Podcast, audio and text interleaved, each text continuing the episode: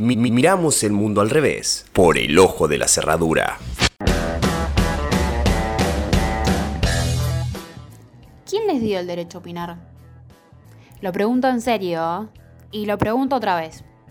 ¿Quién fue? ¿Quién les dijo que en pleno siglo XXI podían seguir adjetivando nuestros cuerpos? Esta semana la revista Caras lanzó una edición donde se ve una imagen de la reina máxima con su hija, la princesa Plus Size. O al menos así la catalogan en este medio que de comunicación no tiene nada. Es difícil hablar desde un lugar que no sea la indignación y la bronca. Pero intentaré desglosar lo mejor posible esta especie de mensaje nefasto que intentan dar. Para comenzar, me gustaría entender, ya que no soy muy buena para el inglés, qué es plus size. Para el traductor es talla grande o talla extra. Bueno, ¿qué es un talla extra? ¿Extra de qué? ¿Lo que sobra por las caderas, los brazos y las piernas, que no cumple con los paradigmas de un cuerpo hegemónico? Luce con orgullo, dice la revista. ¿Estarán en condiciones de asegurar que conocen tanto a la persona para afirmar que no exista nada más de lo que se sienta orgullosa que de su envase corporal? Amalia tiene 16 años y según la revista se define como mujer real. Pero el foco no debe estar en ella, ni en cómo se autodefine, ya que es su libertad. Acá el problema es la responsabilidad social que tiene el medio de comunicación con una niña adolescente que todavía no es mayor de edad, haciendo un juicio de valor sobre su cuerpo. Es que es así, es un mecanismo de ataque a la mujer gorda. La grandota tiene que lucir con orgullo, autoestima y mucha fuerza para afrontar las críticas que le pueden llegar a hacer a su cuerpo. La flaca es alabada y consultada sobre cómo hace para tener esas curvas, cómo mantiene el abdomen plano. Ahí no hay lugar para todos los que no cumplimos con la hegemonía. Para o sí. Porque aunque las tapas de revistas son ocupadas en su mayoría por mujeres semidesnudas, que son tomadas como un objeto de deseo, los hombres pueden posar libremente, sin ningún tipo de complejos, o al menos no le dan lugar ni para mencionarlo. Además, Amelia, ¿qué es de lo que se tiene que defender? No puede simplemente vivir como si eso ya no fuera una suficiente carga sobre las espaldas, rodeado de miradas que juzgan constantemente por ser princesa, por ser la hija de Máxima, la nieta de Beatriz, con un nivel de exposición que no sabemos si desea tener. Los dedos señalan, desde que somos niñas, señalan con firmeza, con odio y sin empatía. Señalan de manera constante y siempre a las mujeres. La revista también dice que enfrenta las críticas con fortaleza. Nuevamente ella se tiene que hacer cargo de todo, sin poner en tela de juicio ni darle espacio a quienes juzgan. Fortaleza, ¿por qué debería tenerla? Lo único que cobra fuerza es un mecanismo de ataque constante sobre los cuerpos de las mujeres. Como si todo esto fuera poco, lo peor llegó cuando algunas voces de la televisión se sintieron habilitadas para hablar del tema.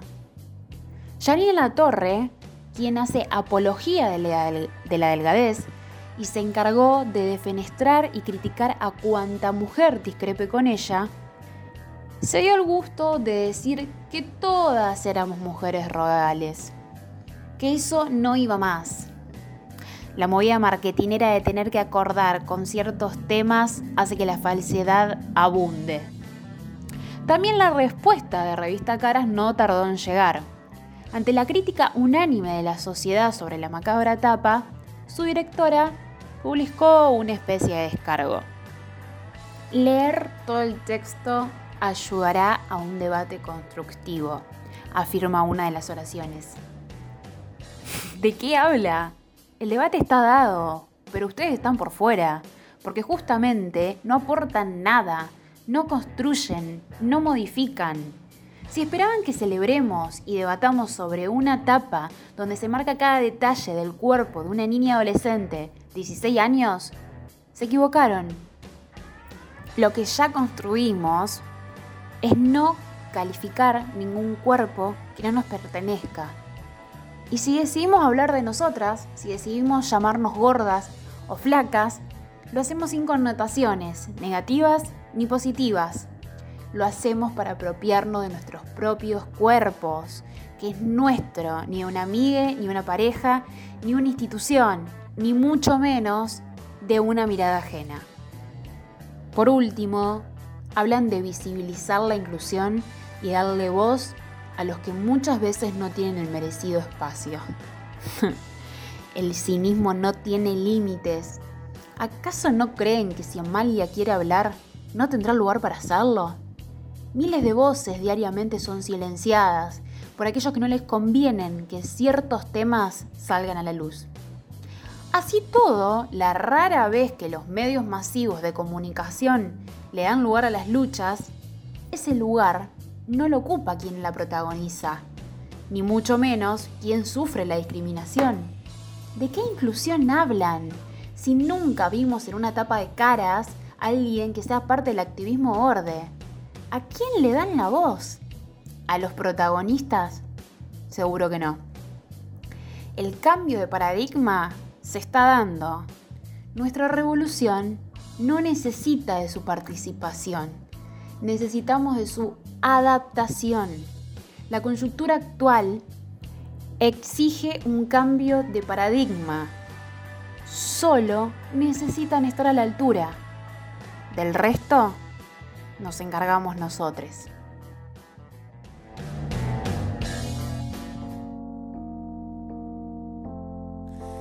Respirar para sacar la voz, despegar tan lejos como un águila veloz.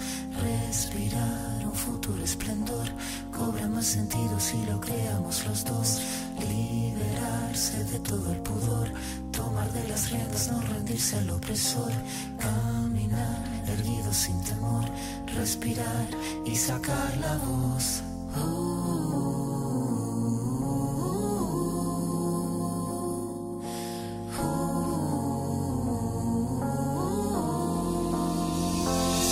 Tengo los bolsillos vacíos, los labios partidos, la piel con escama cada vez que miro hacia el vacío, las suelas gastadas, las manos atadas, la puerta de entrada siempre tuvo el cartel que dijo que estaba cerrada.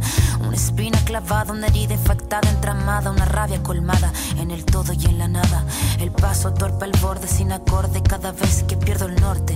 Tengo la pérdida del soporte. El tiempo que clava me traba, la daga me mata, filuda la flama sin calma, que de las manos se me escapa, pero tengo mi rincón florido, sacar la voz.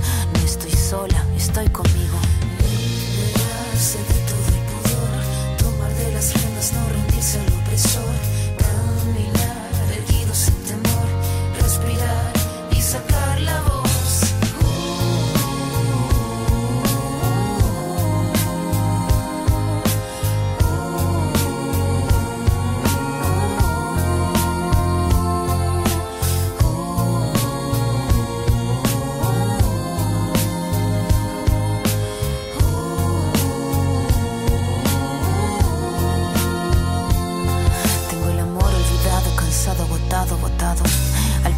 Cayeron todos los fragmentos que estaban quebrados, el mirar encorvado, el puño cerrado. No tengo nada, pero nada suma en este charco.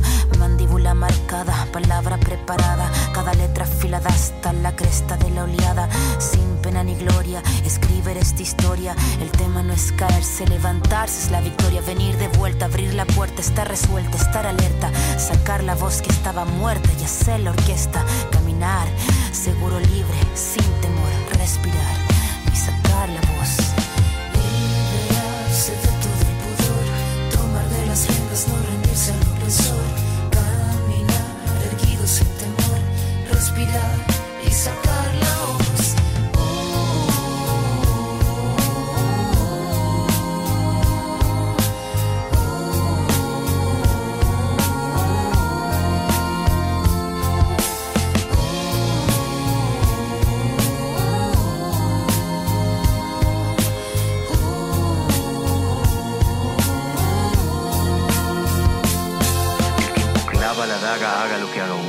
traga oportuno, tú no cobras lo que el tiempo paga. Se traga saga tras saga, raspa con su amarga espátula, huérfanos hace de brújula su lúcida lenta en celo, blanca el arma, blanco el pelo, su blanca cara de crápula. Esta décima espinela, la que Violeta cantaba, la de la sílaba octava del payador, vieja escuela, y lo que duela, que duela, si es que tiene que doler, la flama sin calma que arder tenga, que así siga ardiendo, que siga fosforeciendo si tiene que florecer. Colgar la copla que el viento mece, que pocas veces merece, cada pena suelta voz, cada tos, pensando en sacarle voz.